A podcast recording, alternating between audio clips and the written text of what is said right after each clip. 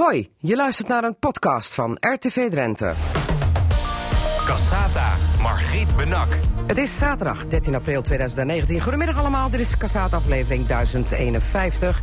Over de gele splijtzwam glyfosaat. Het bestrijdingsmiddel dat boeren en burgers recht tegenover elkaar zet. Akkerbouwer Johan Emmens was er klaar mee, dat gezeur over de gele doodgespoten velden. En schreef er een stuk over en dat ging viraal. Straks in Cassata de voor's en tegens. En een mijlpaal voor onze Drentse kinderboekenschrijfster Yvonne Bril. Zojuist is haar 150ste boek gelanceerd. Reden dus voor een feestje. Het radioforum is er om het nieuws te bespreken. En speciale tafelgast vandaag is kersversvoorzitter Bernd Benjamins van de Raad van Toezicht van de nieuwe stichting TT Week Assen. Cassata, Margriet Benak. Zometeen gaan we uitgebreid praten over de gele splijtzwam, oftewel glyfosaat. Dat is een bestrijdingsmiddel dat leidt tot gele akkers en waar iedereen de mond vol van heeft, vooral op Twitter en Facebook. Zoals zonde al die velden met doodgespoten bloemen, slecht voor de bijen, de vlinders en noem maar op. Nou, akkerbouwer Johan Emmens uit Rolde, die ergerde zich er kapot aan, schreef op akkerwijze.nl een stuk, legde als boer uit hoe, wat, wanneer en waarom. En dat stuk dat ging viraal. In 2 dagen tijd is het maar liefst 21.000 keer gelezen. En op Twitter en Facebook werd het als een malle gedeeld, kan ik wel zeggen. Nou, Johan Emmens, je bent je roeping misgelopen. Je moet geen boer zijn, maar stukjeschrijver. Ja, wie weet. Ja.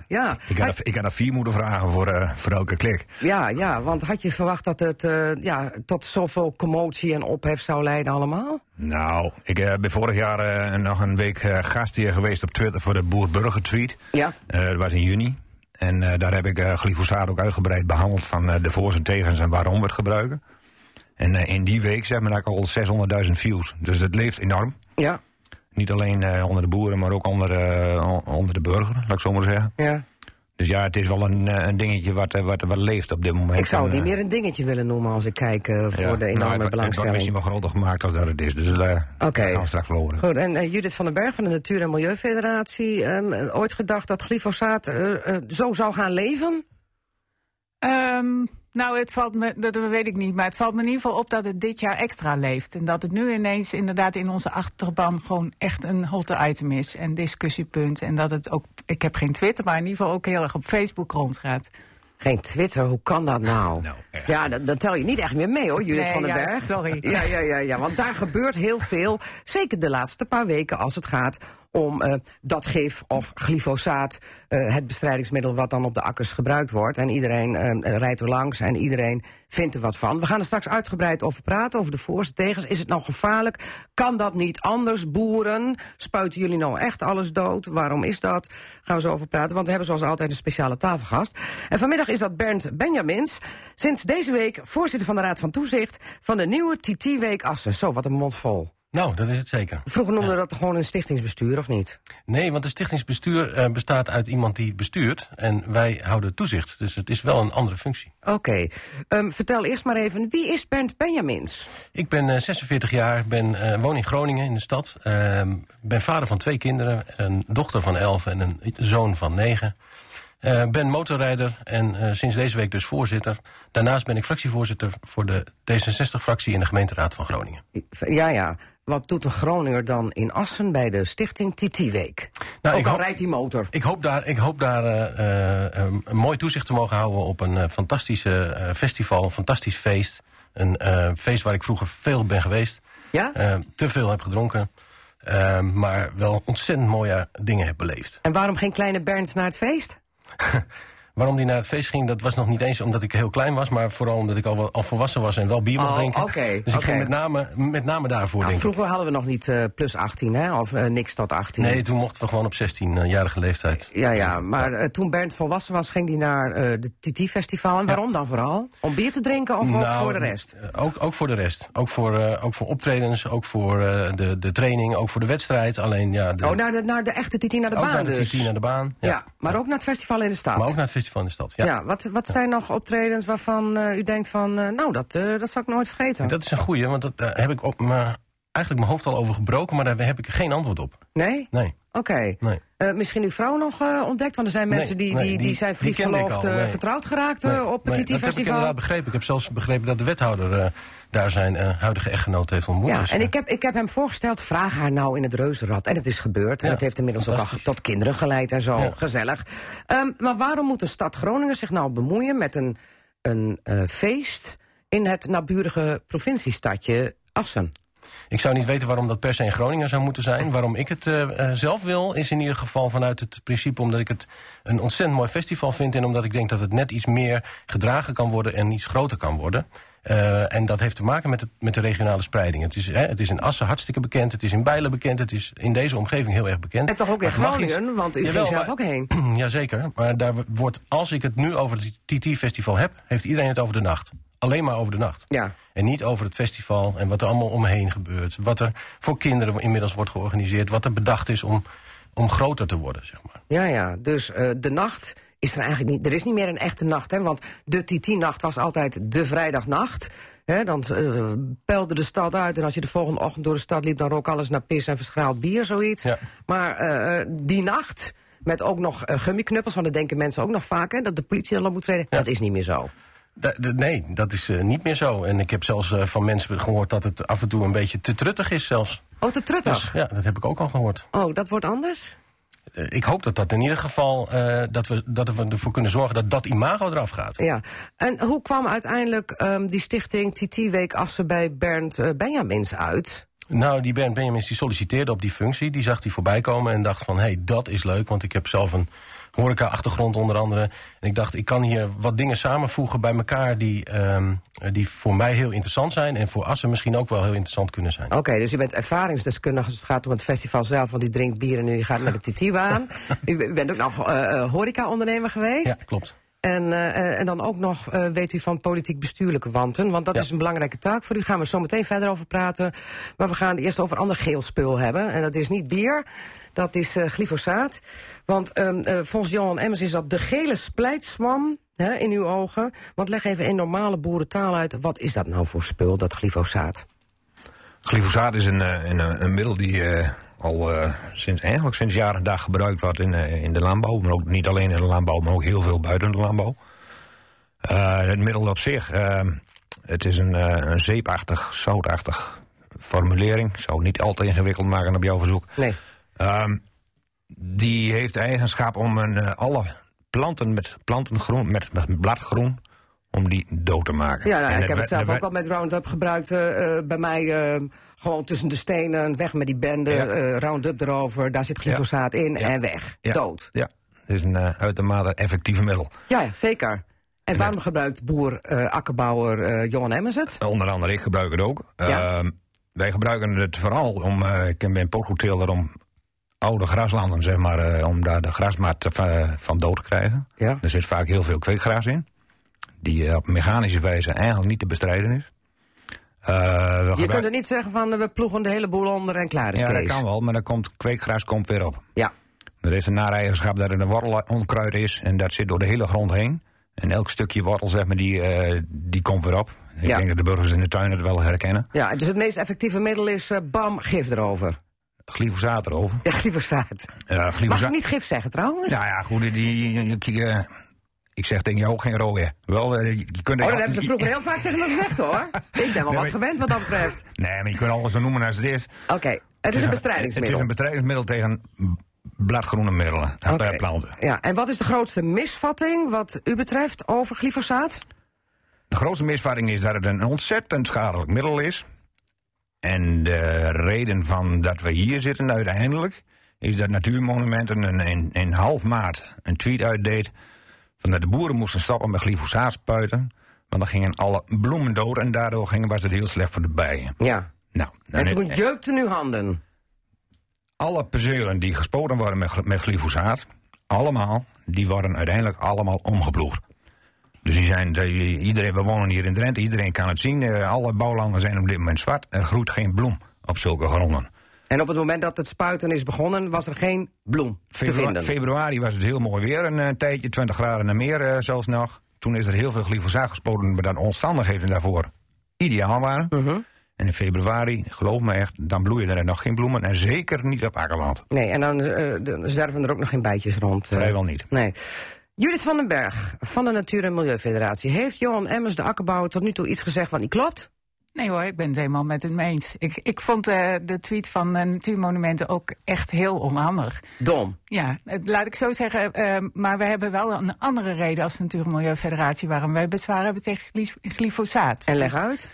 Glyfosaat komt in het oppervlaktewater terecht. En ook hier in de Drentsche Aa wordt glyfosaat aangetroffen. En dat is wel degelijk een probleem. Want?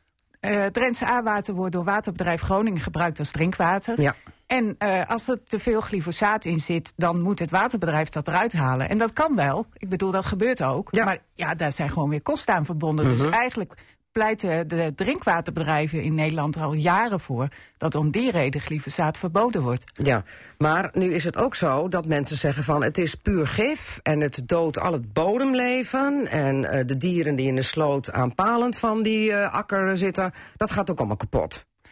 Daar ben ik het ook mee eens. Dus dat is, het is inderdaad, als het gaat om bijen, dat is onzin. Want voor bijen is het niet echt giftig. Het is wel giftig voor bodemleven en voor de beestjes in het water. En als het dan gaat om bodemleven, dan ben ik eigenlijk ook wel heel benieuwd hoe Johan Emmens daar zelf tegenaan kijkt. Want de bodem is voor mijn gevoel het kapitaal, zeker voor een akkerbouwbedrijf. Bodemleven is heel essentieel, omdat het zorgt voor een goede bodemstructuur. Ja. En ja, als je dan dus inderdaad het glyfosaat gebruikt en je bereikt daarmee dat je bodemleven in feite grotendeels verdwijnt. Ja, volgens mij heb je jezelf als akkerbouwer daar alleen maar mee. Eigenlijk schiet de akkerbouwer zichzelf in de voet, Johan Emmens, hiermee. Dat zou al heel dom zijn, dus dat is er ook niet zo. Oké, want, leg uit. Alle argumenten die tegen glyfosaat gebruikt worden, vooral op social media, van alles gaat er rond. Uh-huh. Zelfs kankerverwekkend, hè? Dat het kankerverwekkend is. De IARC heeft er in 2015 een uitspraak over gedaan. Dat is een onderzoeksinstituut. Ja, van de VN. Verenigde Naties. Ja, excuus. Als het werkelijk waar zo zou zijn, dan was het middel al lang verboden. Uh-huh. Zo zit de regelgeving in Europa en zeker in Nederland in elkaar. Ja. Als het echt gevaarlijke middelen zijn, die worden gewoon niet meer toegestaan. Oké, maar nu even naar wat Judith van den Berg zegt over dat bodemleven. Ik heb hier een lijstje meegenomen en iedereen kan het nakijken. Het Centrum van Landbouw en Milieu die heeft van alle werkzame stoffen die in Nederland gebruikt worden een schema gemaakt van hoe schadelijk middelen zijn. Ja. Nou, dat is een schaal van 0 tot 10.000 punten. Uh-huh. 10.000. Ja, als je heel veel punten scoort, dan is het heel beroerd, hè? Als je heel veel punten scoort, dan is het gewoon heel slecht. Ja? Waar staat glyfosaat in de top? Glyfosaat staat op waterleven op 8 en op bodemleven op 16. Op een schaal van 10.000. Oké. Er zijn inderdaad middelen die zitten in de 5.000, 6.000 punten. Ja? In waterleven, bodemleven. Alle onderzoeken hebben gewoon aangewezen, tot nu toe, dat er gewoon geen schade is door glyfosaat. Ja, dat zijn onafhankelijke instituten, die zijn niet gelieerd aan Monsanto. Glyfosaat is een middel die wordt wereldwijd gebruikt, wordt veel gebruikt. Men schat van 700.000 ton, ook wereldwijd, dat is heel veel. Het wordt in elk land en elke toelatingshouder die onderzoekt dat, of laat het onderzoeken. En het is nog nergens gebleken dat al die dingen die nu gezegd worden over glyfosaat, dat die waar zijn. Okay. Als het zo zou zijn, worden het per direct verboden. Zo werkt de regelgeving. Maar hoe kan het dan dat er toch zoveel ophef over is, Judith van den Berg? Want Johan Emmens geeft nu aan van het scoort. Kijk, eigenlijk moet de score 0 zijn. Dat is het allerbeste natuurlijk. Maar dat is misschien een utopie.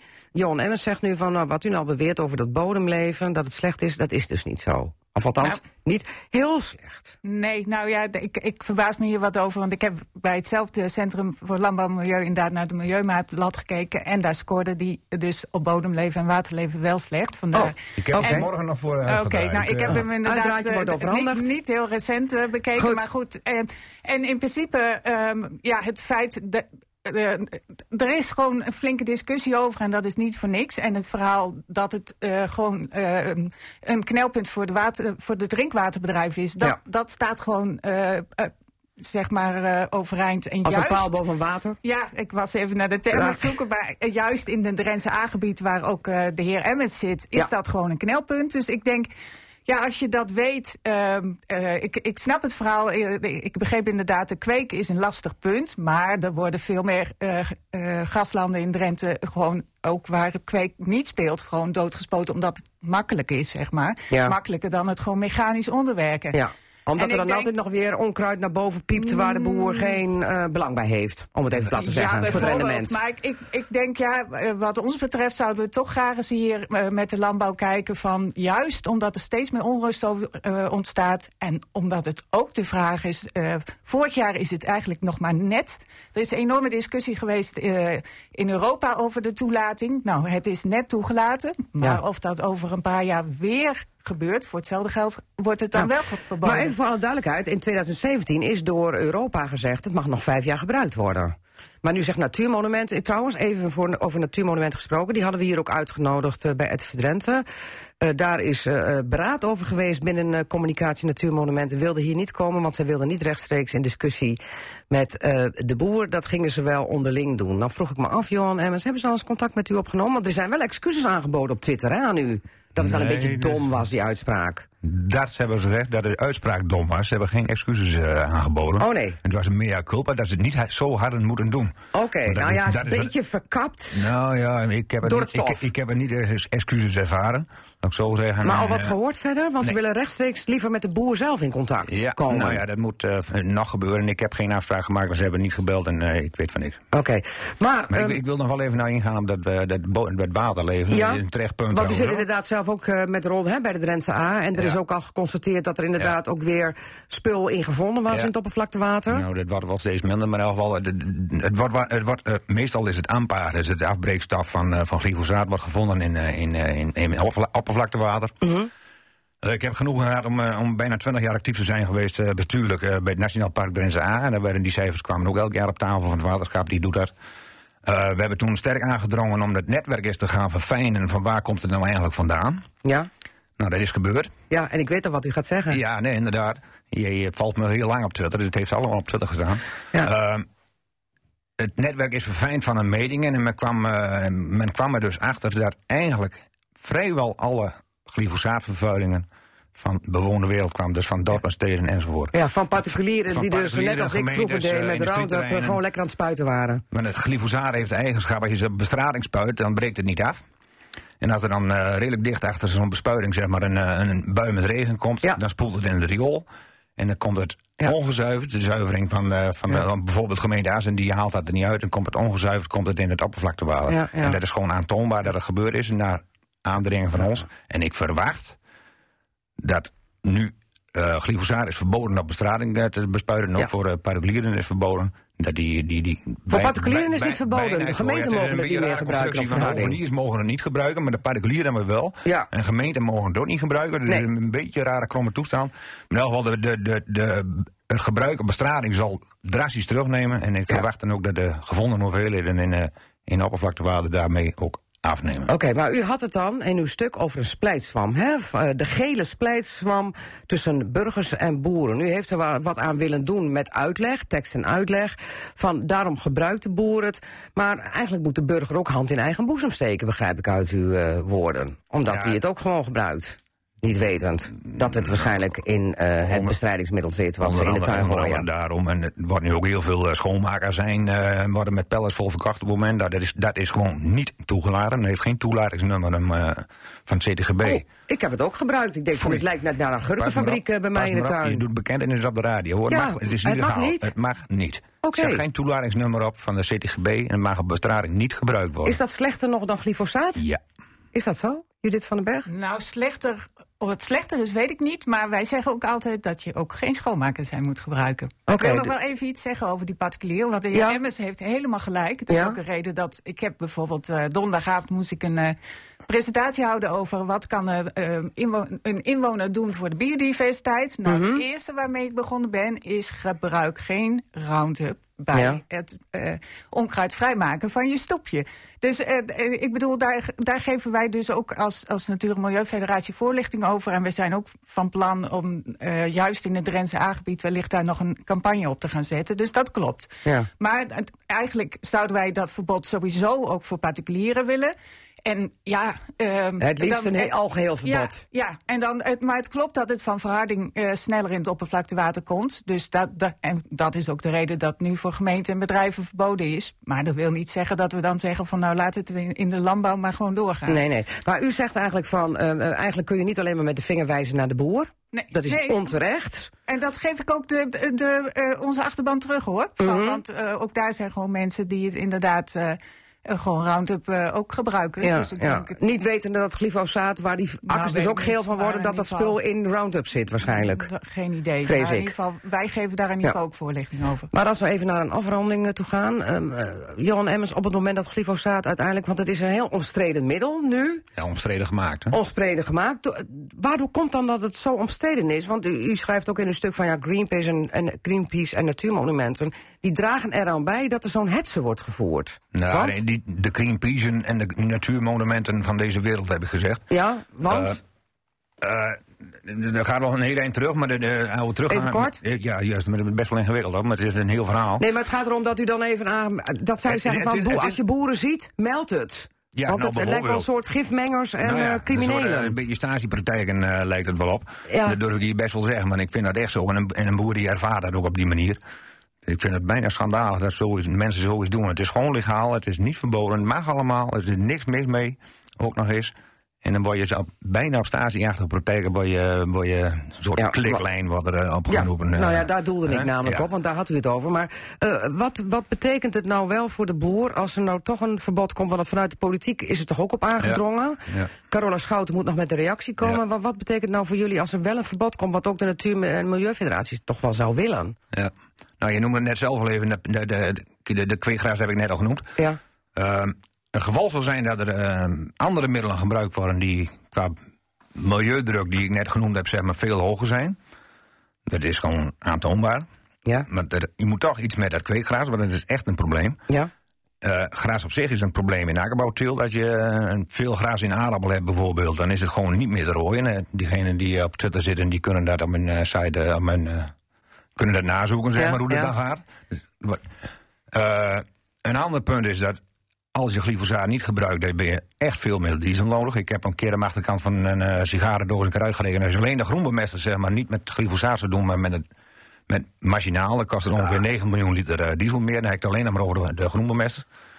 Dus dat is ook niet zo duurzaam? Nou, en van de landbouw wordt verwacht dat we ook nog een CO2-reductie gaan doen. En van de landbouw wordt dit verwacht en van de landbouw wordt dat verwacht. En we werken allemaal tegen elkaar in. En het resultaat zal zijn dat de CO2-uitstoot enorm zal toenemen. Ja. En de milieudruk ook. Oké. Dus ja. Dus het is een beetje verhaal vanaf je nou door de hond of de kat gebeten wordt. Blazen een meel in de mond houden, dat wil slecht, zeg ik wel eens. Maar dat is inderdaad... Het is het een of het ander en teruggaan naar de jaren 40, zeg maar, en alles weer handmatig en toestand, dat is gewoon niet reëel. Dat kun je van de sector niet verwachten, die kan dat ook niet betalen. De inkomens zijn al, de prijsniveaus zijn nog voor de oorlogs. Mensen staan er helemaal niet bij stil waar een producent van een voedsel, waar die daar nog voor beurt. Het zijn gewoon prijzen die voor de oorlog ook betaald werden. Ja, wat wil men? Hè? Dus naar een afronding toe, een verbod op glyfosaat zou eigenlijk best wel desastreus zijn. Dat was een heel ingewikkelde toestand. Oké, Judith van den Berg, wat zegt u dan van de Natuur- en Milieufederatie? Nou, misschien nog even ter afsluiting. Ik heb nog even de visie van de sector zelf opgezocht. Ja. LTO heeft de sector akkerbouw een visie uitgebracht. Ja. En de ambitie is dat in 2030 de sector emissieloos is. En dan denk ik, ja, als ik dan naar die visie kijk, denk ik... nou, dan zouden we wat mij betreft in Drenthe eens gezamenlijk met elkaar moeten gaan kijken van hoe kom je daar dan? Want op dit moment is de sector dus nog niet emissieloos. Nee, er is geen enkele sector is emissieloos. Het is al een beetje raar en dat nou wel helemaal emissieloos zou zijn. En het is jullie eigen visie. Ja, klopt. Maar glyfosaat is een van de middelen, zeg maar, die de minste uitstoot heeft. Een van de schoonste middelen die er is. Het zal wel raar zijn om daarmee te beginnen. Nou, ik denk dat in ieder geval nu wel wat duidelijker is... dat glyfosaat niet echt puur gif is. Dat de burger ook hand in eigen boezem moet steken... en in ieder geval moet ophouden met het spuiten van Roundup... of andere middelen waar glyfosaat in zit. En wat Carola Schouten dan zal beslissen, onze landbouwminister... over dit middel, we gaan het afwachten. In ieder geval bedankt dat jullie hier over de gele splijtswam wilden praten. En misschien dat er nog een belletje komt van Natuurmonumenten... naar Johan Emmens om er ook eens even over te praten. Ik verwacht het niet. Nou, we gaan het zien. Als het wel is, dan hoor ik het graag. Dan hoor je het van mij. Judith van den Berg van de Natuur- en Milieufederatie Drenthe... en Johan Emmens, akkerbouwer uit Rolde. Dank jullie wel. Cassata. Margriet Benak. Jawel, ze was zojuist het stralend middelpunt van een feestje hier in het atrium van RTV Drenthe, ter gelegenheid van de presentatie van haar 150ste boek, getiteld De Cirkel is Rond. En ik heb hier een heel mooi exemplaar. Moet ik altijd even kijken, welke camera pakt hem nou? Ik heb geen idee. Welke? Oh, die. Daar, die kant op. Nou, dan kunnen ze hem allemaal zien, De Cirkel is Rond. En dan heb ik het over Yvonne Bril. En aan stoppen denkt ze niet, al denk je wel met die titel De Cirkel is Rond. Yvonne Bril, gefeliciteerd met de 150ste. Dankjewel, Margriet. Ja, is er nou een last van je afgevallen? Nou ja, ik ben niet zo'n speecher eigenlijk. Nee? Dus daar zag ik wel even een beetje tegenop. Ja, maar dat heb je gedaan, zag ik. Ja. Het is allemaal gelukt. De visite is allemaal weg en nou kun je even heerlijk ontspannen. Relaxen bij Cassata. En genieten van het moment dat het ei is gelegd. Ja. Maar als je dan kijkt naar de titel De Cirkel is Rond, dan zou je vermoeden het is klaar. Maar dat is niet zo, hè? Nee, want dat staat zelfs op de achterkant. De cirkel is bijna rond. Oh, bijna rond. Maar op de voorkant staat De Cirkel is Rond. Ja. En waarom die bijna rond is, gaan we zo verder over praten. Want we gaan eerst even naar onze speciale tafelgast van vandaag. En dat is Bernd Benjamins. Sinds deze week de kerstvers-voorzitter van de stichting TT Week Assen.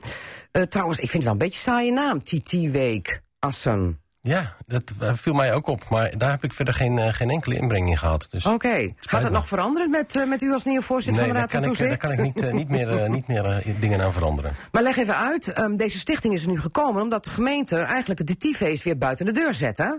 Op afstand, zoals het heet. Ja, nou ja, ik zeg gewoon buiten de deur. We geven 6 ton mee. Hier heb je het, ga er een leuk feestje van bouwen met z'n allen daar, de stichting. Ja, maar ik denk dat de gemeente nog steeds wel wil dat het een goed feest wordt. Dus, dus zo makkelijk is dat niet. Zo makkelijk is het nou ook weer niet. Nee, maar als het goed is, gaan we eigenlijk van u niks meer horen, hè, van Bernd Benjamins. Want u bent dan voorzitter van de Raad van Toezicht. Dat zou inderdaad het mooiste zijn. Want in feite moet een directeur een operationeel worden die alles gaat doen, hè, met de hand aan de ploeg. Klopt helemaal. Maar die is er nog niet. Wij hebben op dit moment aangesteld als directeur of tijdelijk directeur-bestuurder de huidige projectleider van het TT-festival. Dat is Sander Ten Bos.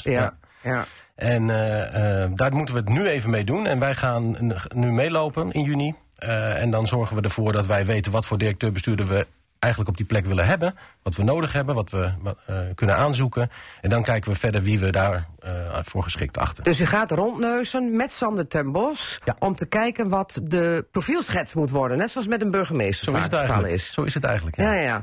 Maar ja, goed, als je op pad gaat met Sander Ten Bos, die het nu voor het 5e jaar gaat doen, dan lijkt me de profielschets wel duidelijk. Ik weet het niet. Ik laat me verrassen. Want Sander Ten Bos wil wel. Die past misschien wel helemaal heel goed in het plaatje, want die heeft al het voorwerk al gedaan. Hij heeft zich daar niet over uitgelaten. Ik weet dat het lijkt alsof hij geciteerd is in de krant, maar hij heeft mij verzekerd dat dat niet zo was. Nee, maar hij heeft de smaak wel elk jaar weer te pakken als de TT-kriebels komen. Zeker, en hij lijkt het ook helemaal niet verkeerd te doen. Dus op zich kunnen we daar prima over praten, maar of we dat daadwerkelijk gaan doen, dat zullen we allemaal nog moeten zien. Oké. Wij gaan straks na 1 uur even praten over waar dan zo'n TT-directeur aan moet voldoen voor de TT-week. Even naar uzelf, want uw rol is vooral het beheren van de politiek-bestuurlijke zaken. Leg uit. Nou ja, dat zal over het algemeen de connectie met de gemeente zijn, denk ik. En degenen die in het speelveld meespelen. En dan heb je het over veiligheid, over vergunningen, noem het allemaal maar op. Ja, maar betekent dat je een beetje slim kunt omgaan met politiek-bestuurlijke zaken ook dat u geschikt bent om even bij de provincie binnen te lopen om te zeggen van jongens, we hebben nu een nieuwe stichting TT Week Assen. De afgelopen editie, die is al voorbij, ga ik er even vanuit in juni, want dat is nog niet onder jullie verantwoordelijkheid, want jullie moeten nog ingewerkt worden. Ja. Jullie gaan pas volgend jaar echt aan de slag. Dat klopt. Dat Bernd Benjamins even binnenfietst bij Henk Brink, mocht hij weer de portefeuille, feesten, evenementen en dat soort dingen hebben, te zeggen van boter bij de vis. Het is een feest voor heel Drenthe, dus kom maar even over de brug met wat geld. Nou ja, los van dat die informatieronde nog weer overnieuw is gestart hier, weet ik niet wat voor een uitslag uiteindelijk. Nee, maar stel dat het zo is, Klaas of Piet of Henk, dat zo is, als wij daar een bepaalde functie in kunnen vervullen, dan zullen we dat doen. Ja. Als dat nodig is, mocht dat niet nodig zijn, mocht het niet nodig hoeven zijn, dat zou ook nog kunnen. Want dat geld ook vanzelf naar je toe kan komen? Nou nee, vanzelf gaat zeker niks hier. Daarom. Dus we zullen er zeker aan moeten trekken. Maar ik weet niet in hoeverre de directeur-bestuurder daar zelf bijvoorbeeld de ingang kent. Hè? Oh, okay. Dat is een beetje waar je naar op zoek gaat. Omdat u natuurlijk ook politiek gezien door de wol geverfd bent, omdat u zelf D66-fractievoorzitter in Groningen bent, dan weet u een beetje hoe de hazen lopen natuurlijk in zo'n politiek-bestuurlijk veld. Hè? Ik weet in ieder geval dat ik mensen daarbij kan helpen als het nodig is. Ja. Okay. Nou is het trouwens even voor alle duidelijkheid een driemanschap, hè? Want u bent dan voorzitter van de Raad van Toezicht. Verder zit er nog een oud horeca-onderneemster in die nu zorgmanager is en nog een financieel manager die bij de NAM werkt.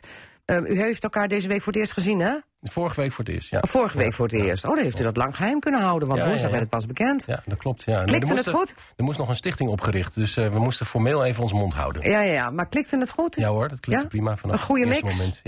Ja. En het is allemaal wel luisteren naar de voorzitter? Dat gaan we nog zien. Dat gaan we nog zien. En als ik dan aan Bernd Benjamins vraag van, we hebben het al over gehad over dat u zelf motorrijder bent. Wat rijdt u trouwens voor motor? Op dit moment niks meer. Ik heb vorig jaar mijn motor verkocht. Dus, dat kan natuurlijk niet, hè? Nee, dus dan moet ik weer aan de slag. Want op het moment dat u hier naar het TT-festival komt, dan parkeert u gewoon de motor achter het gemeentehuis. Precies. En gaat u gewoon de stad in. Ja, maar betekent nou dat u de voorzitter bent, dat u zich straks helemaal dagelijks gaat onderdompelen in het feest om even lekker erin te komen? Nou, ik ga in ieder geval meekijken met wat er allemaal speelt. Ja? Ik bedoel, je moet veiligheidsrondes lopen, er zijn allerlei zijmaatregelen die genomen moeten worden. Die wil ik allemaal kennen. Ja. Daar wil ik van op de hoogte zijn, want ik wil weten wat een directeur-bestuurder nou precies moet doen. En in welke situatie? En ga vooral even langs al die horeca-ondernemers, want die moet je vooral te vriend houden, want dat ging al eens een keer gigantisch mis natuurlijk. Ja, uiteraard. Wij hebben ook we zijn bezig om te proberen te organiseren over 2 weken al een oploopje met die horeca-ondernemers te hebben, zodat ze ook ons alweer kennen, zodat wij ook zo langzamerhand bij hen binnen kunnen wandelen enzovoort. Ja, want nou zeg ik wel heel simpel van de stichting TT Week Assen gaat alles organiseren, maar eigenlijk is het niet zo, want de horeca blijft gewoon verantwoordelijk voor de vermaakpleinen, de podia, want die steken daar ook een heleboel poen in. Het blijft een overkoepelende organisatie, dus het is nooit de organisatie aan zich die wij doen. Goed. We gaan straks na 1 uur even praten over wat er dan precies anders gaat worden, hoe u het graag zou willen zien. In ieder geval, de truttigheid moet er wel af. Laat ze trouwens niet horen dat het truttig is, want anders heeft u de eerste oorlog al te pakken. En wanneer er een nieuwe directeur moet zijn. Want eerst even naar de cirkel is rond. Het boek, het 150ste boek van kinderboekenschrijfster Yvonne Bril uit Aalden. En net gepresenteerd. En dan denk ik van en dat schrijft de uitgever ook. Dat is de uitgeverij Van Gorcum in Assen. De Koninklijke, moet ik dan zeggen. Er zijn niet veel schrijvers die het u na kunnen zeggen dat je 150 boeken schrijft. Nee, zeker niet. Nee. Het is geloof ik wel een unicum. De inkt droogt nooit op bij Yvonne Bril? Nee. We schrijven nog steeds keurig met de pen. Ja, want u schrijft letterlijk nog gewoon met inkt, hè? Ja. Nou, ik had u zo voorgesteld, zo van vroeger achter zo'n ouderwetse typemachine, vroeger wel, maar dat was ook zo gedoe met typex, want fouten maak je natuurlijk ook. Dus ik ben gewoon na 1 keer dat gepoogd te hebben overgestapt weer naar mijn pen. Ja, maar hier heb ik een toetsenbord en een computer. Handig. Maar ik ben ergens een digibet. Sinds het overleden van mijn partner, die alles deed. Want ik schreef een boek, ik tekende en ik donderde het bij hem op het kantoortje. En hij tikte het uit? En hij tikte het uit en hij deed het op de computer. En het is gewoon lekkerder om een boek te schrijven, gewoon handmatig. Ja, maar dat doet u nou nog steeds? Ja? En wie tikt het nou uit? Ik, in de computer. Oh. Je wil het niet geloven, maar via Senior Web ben ik toch iets handiger geworden. Oké, dus u bent autodidact, u heeft zichzelf aangeleerd hoe dat nou is met de computer. Maar nou bent u 76, met alle respect. Ja. Wordt het niet eens tijd dat u zegt van niet meer dat moeten? Nee joh, het is levenselixer. Ja? Ja, die schrijft, ik zou niet kunnen leven zonder mijn boeken. En dit is natuurlijk een bekroning, want dat je weer terechtkomt waar je ergens begonnen bent met voorleestoestanden en leesprojecten. Want Van Gorcum is geen kinderboekenuitgever. Nee, want daar wou ik even naartoe. Leg even voor de mensen uit, want de cirkel is rond zou je kunnen interpreteren als zijnde van ze is er klaar mee, de cirkel is rond. Ja. Ze is ooit begonnen, 150ste boek, we zijn nu klaar. Ja. Maar dat zegt de titel niet. Het is juist wat anders, hè? Waarom heet het De Cirkel is Rond? Omdat ik destijds bij hun terecht ben gekomen in onderwijsprojecten. Ja. En dat was forumlezen en dat was toen was... Bij de uitgever, hè? Bij de uitgever. In Assen. En dat was een onderwijsgebeuren. En we gingen zelfs naar de scholen om dat project onder de neus. Dat was gewoon... Het is een mensenleven geleden bijna. Maar daardoor kwamen we oud materiaal binnen. Ik denk, verhip, ik ben met hun begonnen. Dus voordat ik terecht kwam bij de grote Kluitman. Ja, een andere uitgeverij waarbij alle Bianca-boeken uitgegeven zijn. Dat was een bekende kinderboekenuitgever. Ja. En het is ergens begonnen. En Mickey de Sledenhond was het eerste vertelseltje wat ik bij hun deed voor een voorleesboekje, voor het onderwijs. En ik kwam het laatst tegen. Ik denk, verdraaid. Dat is het allereerste wat er eigenlijk uit is gebracht. En zo ben ik met ze in contact weer gekomen.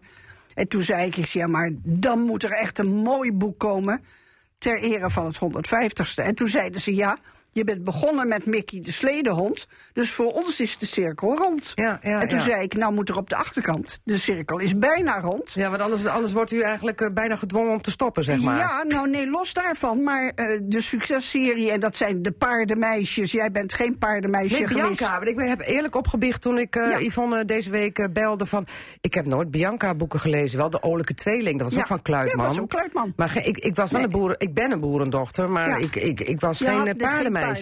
Nee.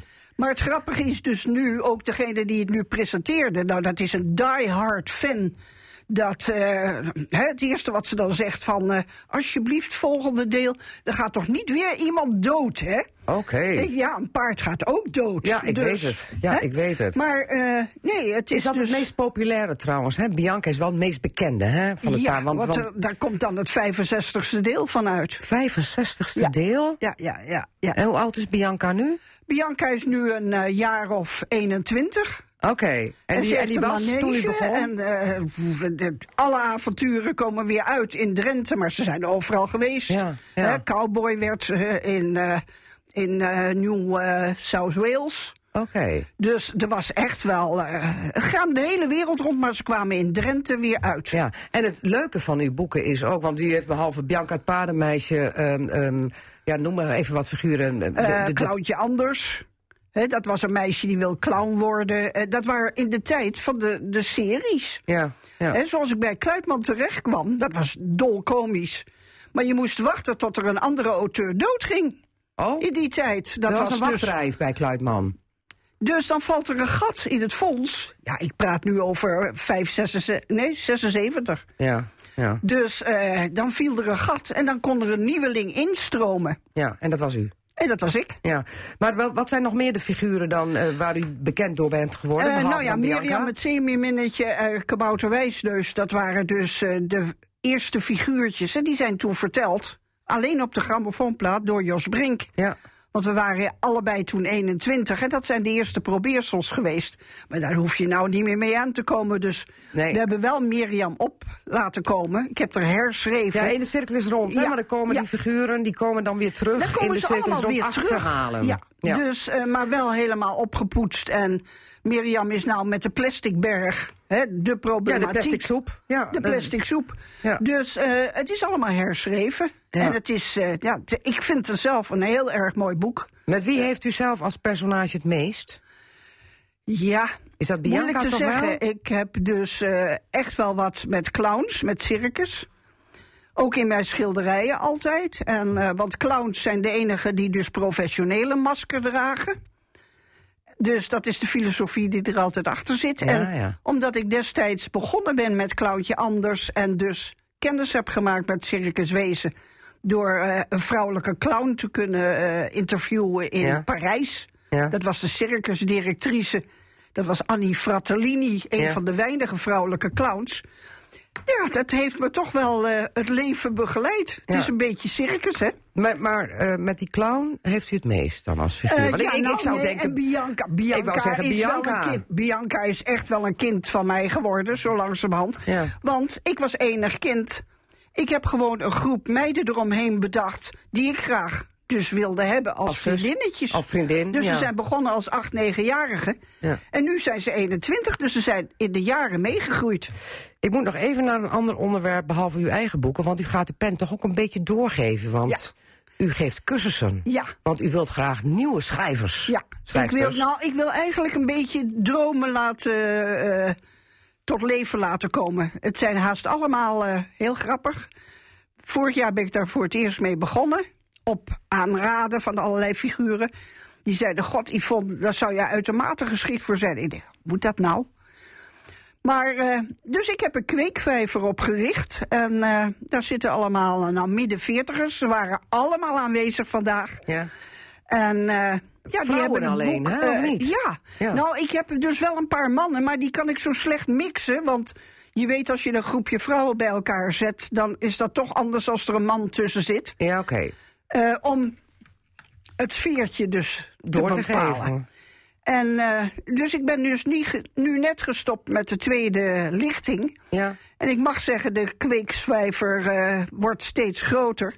En het is alsof je er een steentje in hebt gegooid in die vijver, want die kringen worden ook steeds groter. Oké. Maar zit er dan Yvonne Bril 5.0 bij? Voor de toekomst? Het is heel gek. Het is dus heel variabel. Er is er één bij die schrijft gedichtjes wel zo verschrikkelijk goed. Ja. Zo zou ik ze niet op papier kunnen krijgen. Er is er één bij die heeft voor het eerst geprobeerd een roman te schrijven, een thriller. Nou, ik zie daar wel wat in. Allemaal op eigen terrein. Oké. Ondertussen schrijft u gewoon door. Ja, ik ben tot de volgende mijlpaal. Ja. En dat wordt? Dat is Bianca, afscheid van Drenthe. Ja. Vraagteken. Ja. Oh, afscheid van Drenthe. Ja. Bianca. En wanneer komt dat? Die komt in het voorjaar volgend jaar. En dat is volgens mij weer een feestje, hè? Want dat is dan de 65ste? Dat is deel 65 en de afronding van die serie. Oké. Oh, dan stopt Bianca? Dan stopt Bianca, want ze is nu op een leeftijd dat ik zeg, ze moet zelf dus de toekomst verder uitstippelen. Ze moet op zoek naar een man. Er is al een man. Zie je wel, ik heb het weer gemist. Ik heb het niet gelezen, dom van mij. Nee, nou ja, het kan altijd nog, hè. Ja, nooit oud om te lezen, hè. En dat wat zo mooi is, ik krijg ook een boek en daar staat dan in, een boek is een schuilplaats voor je hele leven. Dat klopt ook. Was getekend Yvonne Bril. Ja. Nou, ik ga mij verschuilen in jouw boek, de cirkel is rond. Ik hoop dat je er heel veel van geniet en dat Maya ervan geniet. Mijn dochter. Ja, dat is ook een leesfreak. Dus, en dat zou jou deugd doen. Dus ik ga jou bedanken, want we zitten aan het einde van de tijd. Yvonne kan gewoon niet alleen heel goed boeken schrijven. En schrijft maar door, maar die praat ook gewoon door. Toch? Zeker weten. Oké. Ik wens je goede reis terug naar Aalden. Dankjewel. Ga vooral door met je kweekvijver, met je Bianca's. En volgend jaar die 65e Bianca, hè? En dan zijn we hier weer. Blijf ze in Drenthe. Oké, afspraak staat. Margriet Benak. Radio Drenthe. Jawel, want we hebben straks, of het is eigenlijk sinds deze week de stichting TT Week Assen, onder leiding van een raad van toezicht met aan het hoofd daarvan Bernd Benjamins, stad Groninger, D66-fractievoorzitter. Maar op jongvolwassen leeftijd al vaak te vinden op het TT-festival, achter het bier en ook achter de vrouwen aan. Zullen we daar niet op radio wat over melden? Oh, ja, ik vond het wel gezellig. Maar dat was ook vaak zo. Welkom in Drenthe. Je kunt hier alles vertellen, hoor. We vertellen het niet verder. Nee. Zo gaat dat dan op het TT-festival. Ja. Maar nou hebben we het TT-festival. Voor het 5e jaar is dat na een mislukte TT-speedweek weer opgepakt. Ook samen met de horeca door de gemeente Assen. Nou hebben we straks het 46e festival. 46. Ja, ik denk aan Rossi. Oh, ja, het Rossi-nummer. Ja. Het Rossi-nummer, inderdaad. Ja, je zit een fan. Goed op de hoogte, Agnes Mulder. Maar de 47e, dat wordt jullie editie, jullie eerste editie. Ja. Wat gaat het anders worden als het aan u ligt? Daar heb ik nog geen oordeel over. En dat heb ik volgens mij straks ook al gezegd. Ik ga eerst meelopen. Wij gaan als Raad van Toezicht eerst meelopen met de huidige organisator, met de projectleider, met het projectteam. Ja. En dan gaan we kijken waar eventueel dingen anders zouden moeten of zouden kunnen. En wat mij betreft, maar dat heb ik daar straks ook al gezegd, wordt het TT-festival gewoon een bekendere naam en wordt het groter. Maar dan mag je geen TT-festival meer zeggen, hè? Waarom mag je geen TT-festival? Nou, omdat het TT-week heet. Het is helemaal geen week, het is maar 3 dagen. Het is 3 dagen, ja, precies. Het is 3 dagen in aanloop naar de MotoGP. Dus je hebt gewoon te maken met een feestje van 3 dagen. Ja. En dat blijft gewoon een TT-festival. Ja, waarom heet het dan TT? Ja, u had al gezegd van ik heb daar niks met die naam te maken gehad. Maar volgens mij moet er nog wel even aan gesleuteld worden. Het lijkt me geen slimme naam als het geen week is. Maar misschien wel de opmaat naar een week? Nee, ja, waar ooit sprake van is geweest? Nogmaals, daar waren ook wat verschillende geluiden over. Die 4 dagen, dat is 2 jaar geprobeerd. Dat is ook niet helemaal goed gegaan. Sommige mensen waren daar wel tevreden over, sommigen niet. Sommigen wat minder.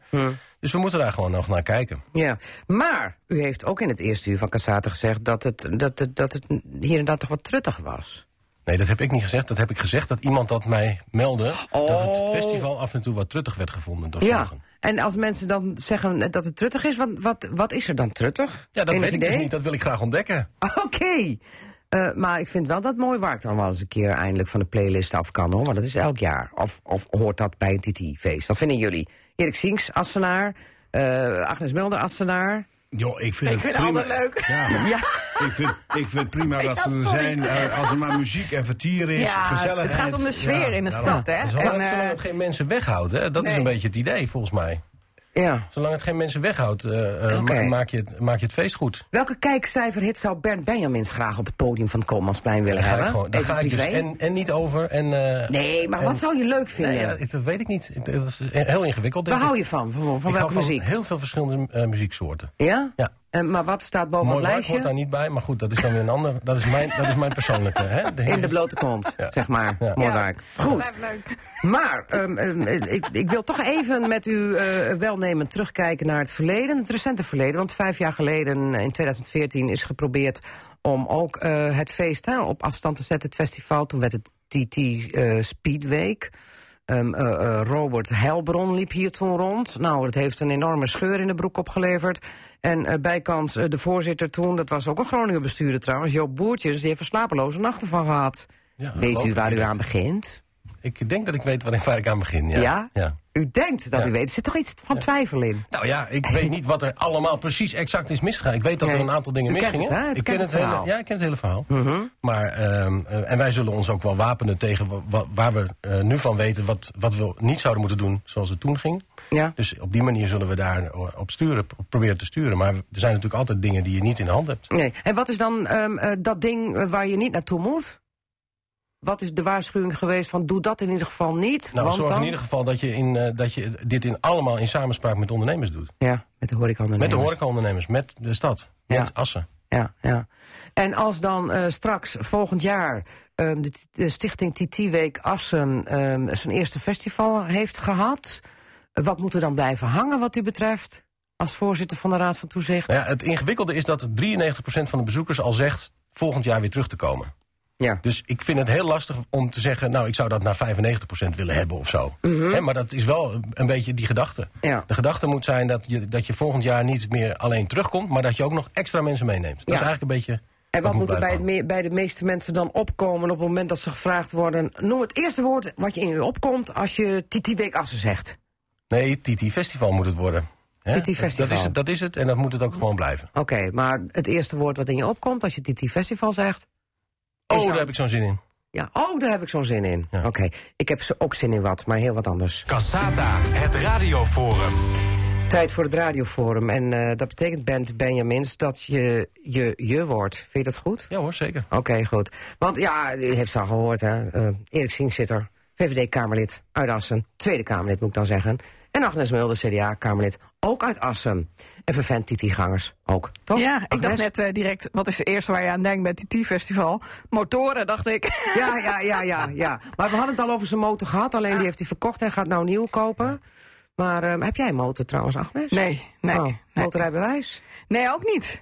Nou ja, nee, zeg. Maar ik vind het wel ontzettend leuk om naar de TT-inzet te gaan. En om dat te zien, want die gasten die hebben zoveel lef. Mm. Nou, dat is bewonderenswaardig. Mooi om te zien wat die allemaal doen met hun motoren. En dan moet je van het weekend ook heen, hè? Want, ja, morgen ga ik ook. Superbike. Ja. En Egbert Streuer die kruipt ook weer op zijn zijspan. Dus die gaat nog een eerrondje doen. Misschien mag je wel in het bakje. Nou, ik denk het ook niet. Past niet. Al wat filijn, Margriet. Nee, maar dat is echt een klein rotbakje, hoor.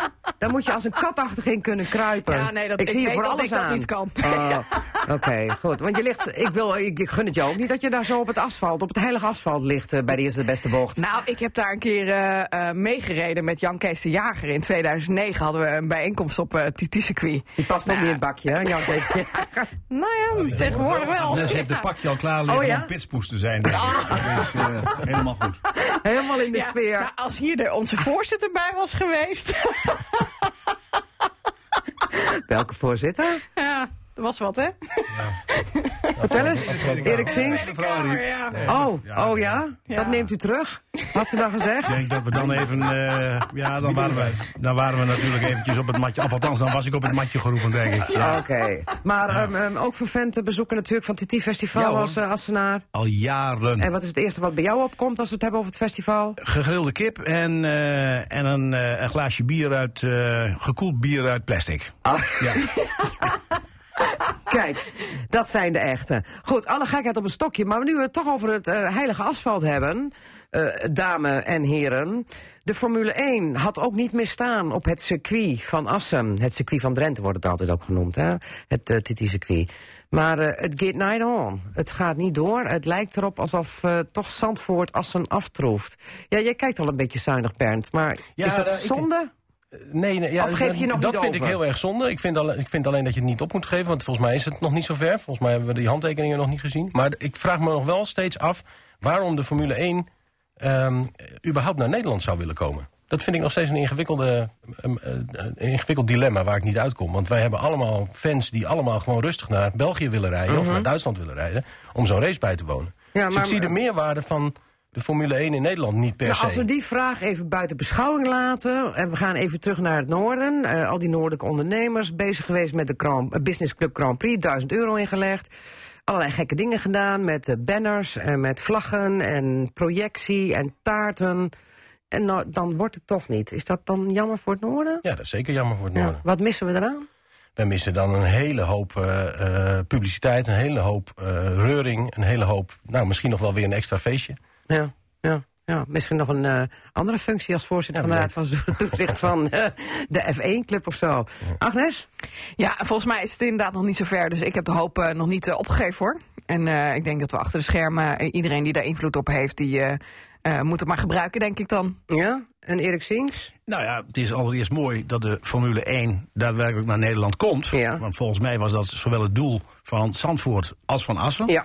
En wat ik mooi vind en de meerwaarde ervan vind... dat al die ondernemers hier in Noord-Nederland de koppen bij elkaar staken... ook daadwerkelijk zeiden, we leggen geld neer... om hier Noord-Nederland op de kaart te zetten.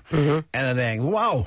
Want ik heb best wel wat tegenstand gevoeld, ook in het Haagse... maar ook bij werkbezoeken, dat ik in het... Wat was die tegenstand dan vooral? Nou, simpel, dat men zei, Assen, waar bemoei je je mee? Dat hoort in Zandvoort. Ja. Echt ook ondernemers die betrokken waren bij Zandvoort. En die zeiden, joh, weet je, je maakt het alleen maar vervelender... en straks komt de Formule 1 helemaal niet meer. En dan denk ik, kom op, dat was allemaal gemekker toch van Jantje Lammers die dat zei? Nou, van Assen houden dus mee op. Veel meer dan je denkt. Ja, ik ben een aantal keren op werkbezoek geweest bij ook ondernemers uit die omgeving. En die vonden het echt hun ding. Ja. En die voelden zich eigenlijk aangevallen. Als ze blijven met je poten vanaf. Ja, en dan zeg ik, joh, weet je, het gaat er toch om dat je de Formule 1 hier naartoe haalt. En wees blij dat we het allemaal in de schijnwerpers zetten. Ja. En met name Noord-Nederland deed dat op een hartstikke leuke, originele wijze. Ja, ik heb ervan genoten. Ja, en Hanneke Bruggeman zei, dat is in ieder geval winst. Dat we elkaar in het noorden weer hebben gevonden. En dat we echt ons sterk konden maken voor iets waar we trots op konden zijn. Ja, maar dat onderschrijf ik volledig. Ja? Echt. Ja. Oké. Ja, supermooi toch, als dat zou gaan gebeuren. Maar ja, überhaupt voor Nederland, maar nog veel mooier voor Assen natuurlijk. Maar dan citeer ik even de hoofdredacteur van Formule 1 Blad, trouwens een oud Groninger, André Venema, die vond het een beetje sneuwe vertoning. Dat van Assen. Nu, en dan is het stil. De dominee komt langs. Ja, die vond het een sneuwe vertoning. Ja, maar goed, zo mag iedereen mag dat vinden natuurlijk. Iedereen mag zijn mening daarover hebben. Wij hebben er toch rol aan. Ja, net zo makkelijk. Maar hij zei wel, kijk, daar waar je de winst had kunnen pakken als Assen... dus je kop laten zien op de circuits, Formule 1 racecircuits... buiten Europa, want daar hebben de hoge omers die erover gaan... alle tijd om met je te praten. En daar heb ik niet Lee van Dam gezien en geen Jos Vaas. En dat zijn toch de twee mannen die naar voren zijn geschoven... om het hier naartoe te halen. Hebben we het daar misschien een beetje laten liggen? Nou, volgens mij gaat het erom of je bereid bent om de beurs te trekken voor die club. En of je het geld op tafel kunt leggen. En volgens mij is dat... volgens mij de grootste overweging geweest om het uiteindelijk ook binnen te kunnen halen. En wij in Assen hadden dat natuurlijk, of hebben het misschien nog, hè, omdat het nog niet 200% zeker is.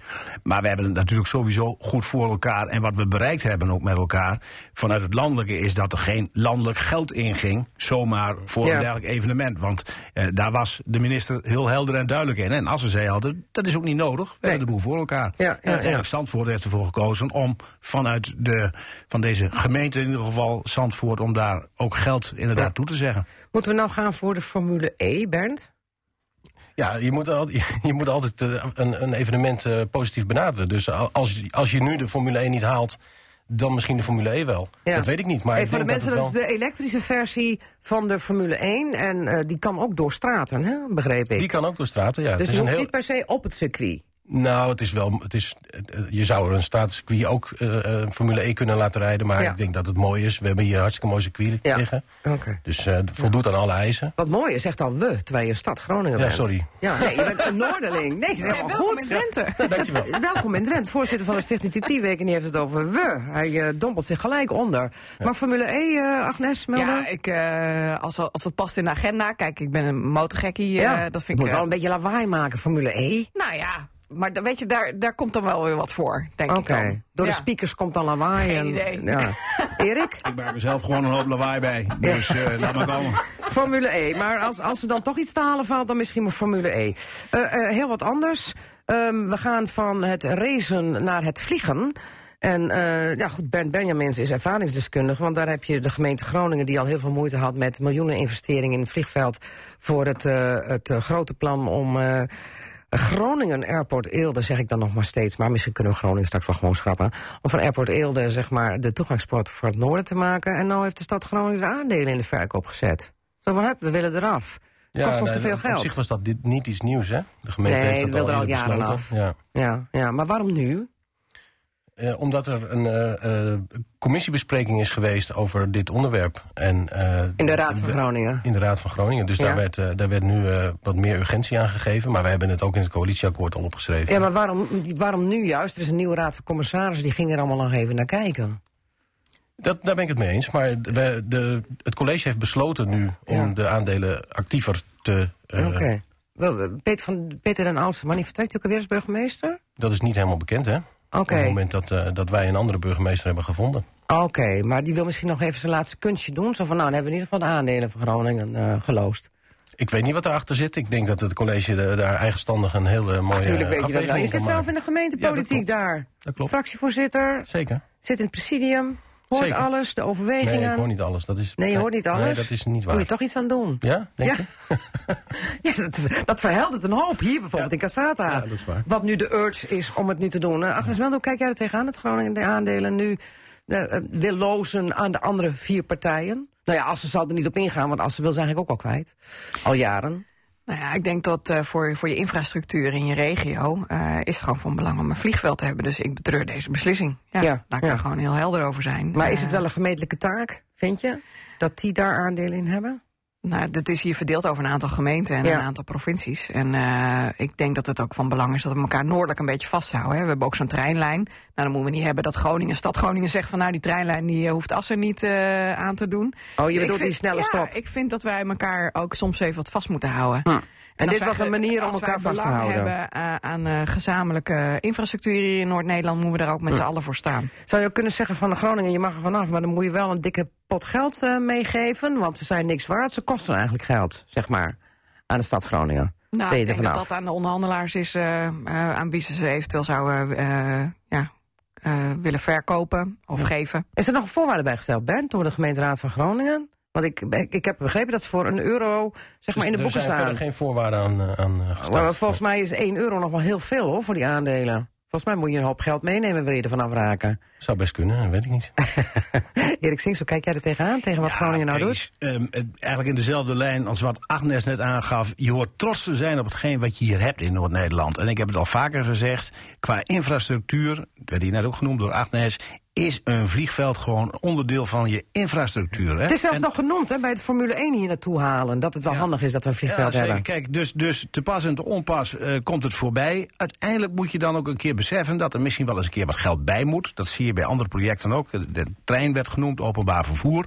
Ja, pak dit dan ook op. Het is een versterking ook voor de economische structuur.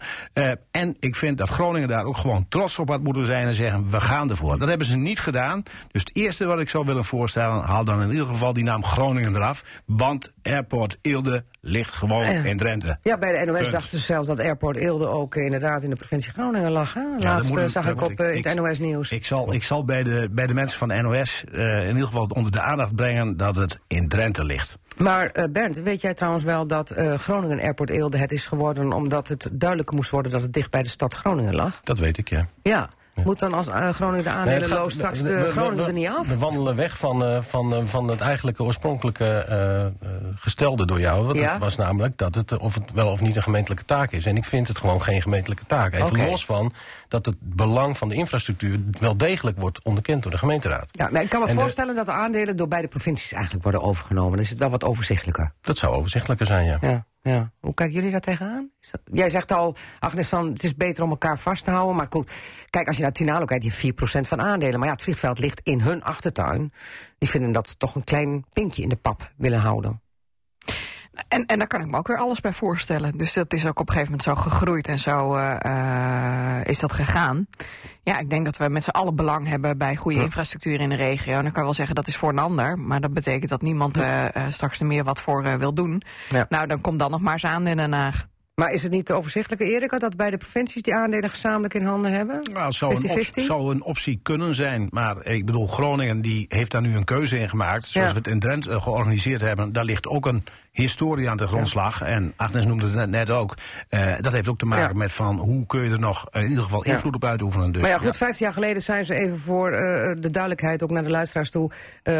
Drijk had 80% van de aandelen in handen. En toen de baanverlenging is doorgegaan met heel veel miljoenen daarin, heeft het Rijk gezegd, dan moeten de regionale overheden de aandelen overnemen. Dat is gebeurd en toen heeft niemand gemopperd. Nee, maar nu kost het geld en dan willen ze er vanaf. Ja, dat is het nadeel van aandelen aanschaffen. Hè. Het kan omlaag gaan, het kan omhoog gaan. En wellicht, als we een paar jaar verder zijn, dat het in één keer wel heel veel geld oplevert. Ik hoop dat die Groningers dan enorm janken als ze weggedaan hebben. Je kan dat ook zien in andere infrastructuur, onze haven in Groningen. Dat was natuurlijk ook een huilen met de pet op natuurlijk, de Eemshaven. En nou is het gewoon een bloeiende goede haven. Dus het is ook maar net voor hoe benader je het. Hè? En, is het een beetje laf van Groningen? Ik vind dit wel een gemiste kans. Oké. Erik, laf? Nou, ik durf dat rustig laf te noemen. Ik denk, kom op zeg, doe gewoon mee, neem je verantwoordelijkheid. Kijk wat het voor belang is voor de regio. Ja, kom op, dat durf ik echt wel die term aan te geven. Geef je die boodschap even door, Bernd? Ja, ik neem hem mee, zeker. Voel je aangesproken ook hierdoor? Ja, zeker. Ja? Vind je het zelf ook een beetje laf? Nee, ik vind het niet laf. Ik vind het lastig, dat wel. Oké. Goed. Wat ook heel lastig is, mag ik wel zeggen, dat is het windmolendossier Drentse Veenkoloniën. We hebben het afgelopen een pakje in Cassata gehad over die bedreigingen. Hè, dat ook in het gebied wel veroordeeld wordt. Al begrijpen mensen het dan ook nog wel weer. Wat ik wel weer heel bijzonder vind.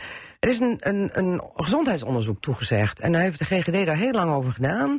En ook kwam deze week de aap uit de mouw. Het gaat niet door, want GGD is geen onderzoeksinstituut. Heeft ook te maken weer met privacygegevens. Maar nou is er al zoveel gedonder. Die mensen die verwachten dat. En dan ga je zeggen, ja, jammer jongens, het gaat niet door. Complot, zegt Jan Nieboer van de Stichting Tegenwind. Moet er nou toch niet op een of andere manier gezien, alle frustratie al, dat toch geen gezondheidsonderzoek komen. Bernd, wat vind jij? Ja, ik zou het wel doen. Ja. En al is het dan maar landelijk? Dan is het maar landelijk. Ja. Wat zeg jij, Agnes? Nou, misschien kun je kijken hoe je het wel kan doen, inderdaad. Tegelijkertijd weet ik niet hoe hard die toezeggingen zijn gedaan, hè, door de GGD. Ik heb dat niet kunnen controleren. Nou, het is door de wethouders gedaan. En die zouden met de GGD overleggen. Ik heb het dan over Freek Buitelaar en over Co Lambert. Maar beide verantwoordelijke wethouders van die gemeente. We gaan het gesprek aan om te kijken of dat mogelijk is. Dat is iets anders dan knetterhard zeggen en dit is een toezegging. Ja. Maar dat wordt er dan wel vervolgens van gemaakt. Hè? Ja, oké, maar het is natuurlijk wel weer vervelend. Omdat je dan weer zoiets hebt. Vervelend. Ik zou er ook ontzettend van balen als ik in dat gebied woonde. En je denkt van nou komen ze toch op voor mijn recht. Hè? Want zo voelt dat als zo'n onderzoek plaatsvindt. Dat je denkt van dan wordt het onafhankelijk. Gaan we kijken van wat is nou wel of niet het effect. En dan weet je misschien voor over 10, 15 jaar gaan die windmolens daar weer vervangen. Om niet in het wel eens niet een spelletje ook terecht te komen als mensen wel klachten hebben. En dan weet je ook van nou, word ik dan ook serieus genomen? Want dit zijn feitelijkheden. Dat is altijd fijner dan wanneer je alleen maar op gevoel moet zeggen ik heb het gevoel dat. En de ene wetenschapper die zegt zus en de andere wetenschapper die zegt zo. En je krijgt dat niet boven tafel. Dus ik snap heel erg dat mensen daarnaar hunkeren.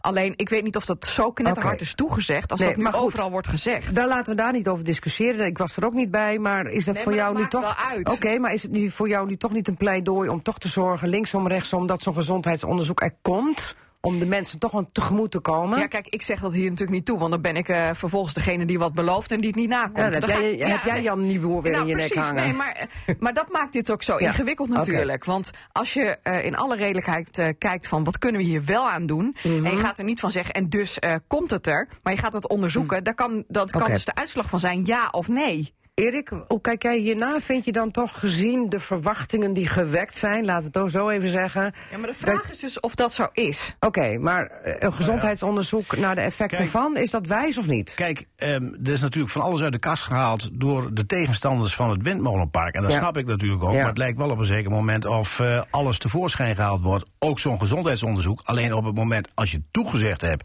moet je het nakomen. Zeker. Alleen als de vraag nog steeds blijft liggen van, is het daadwerkelijk toegezegd? Of hebben we het erover gehad? Ik kan me herinneren dat er gezegd is, we gaan kijken of we een gezondheidsonderzoek en metingen kunnen gaan doen met een nulmeting, et cetera. Ja, kijk, en als we gaan kijken of we dat gaan doen, die dingen maak ik namelijk in Den Haag heel veel mee. We gaan kijken en we gaan het misschien onderzoeken. Heel precies zijn, en dan krijgen we na een half jaar een brief, we hebben ernaar gekeken, het blijkt onmogelijk, het kost te veel, weet ik veel. Dus het zal wel, maar vinden jullie het dan toch niet verstandig dat er toch nog gezondheidsonderzoek komt? Omdat je wel begrijpt dat die mensen bezorgd zijn over wat ze te wachten staat. Jawel, maar de bezorgdheid, ik vraag me af, want ik zie dat met een windmolen. Ik woon zelf bij zo'n elektriciteitsstation. Ik heb mij nooit afgevraagd of het heel erg ongezond was. Ik woon er heel plezierig. Ja, maar jij bent Erik Sings. Ja, dat zal. Maar goed, en kijk, niet Jan Nieboer. Nee, maar je kunt elkaar ook een beetje gek lopen maken. En dan zeggen van, nou, zo'n onderzoek moet er komen. En dan moet je gewoon duidelijk zijn, ik doe het wel of ik doe het niet. Ik ben daar niet tegen zo'n onderzoek. Nee, dat weet ik wel. Maar je wil eerst weten van, hoe is het toegezegd? Ja, want anders dan gaat het iedere keer hetzelfde. Goed, we moeten afronden. Agnes Mulder, Erik Sings, Bernd Benjamins. Succes met de zoektocht naar een nieuwe motor. We gaan van je horen. Dit was Cassata. Volgende week weer een nieuwe. Tot dan en geniet van het weekend. Dag. Altijd in de buurt. Radio Drenthe. Je luisterde naar Cassata. Dat is te beluisteren als radioprogramma op zaterdagmiddag, maar sinds kort ook als podcast. Net als het programma Drenthe Toen. Vond je het nou interessant? Geef ons dan 5 sterren en laat je beoordeling achter. En vertel het natuurlijk ook aan vrienden, familie en collega's. Daar help je ons mee, zodat we nog meer luisteraars kunnen bereiken. Tot volgende week.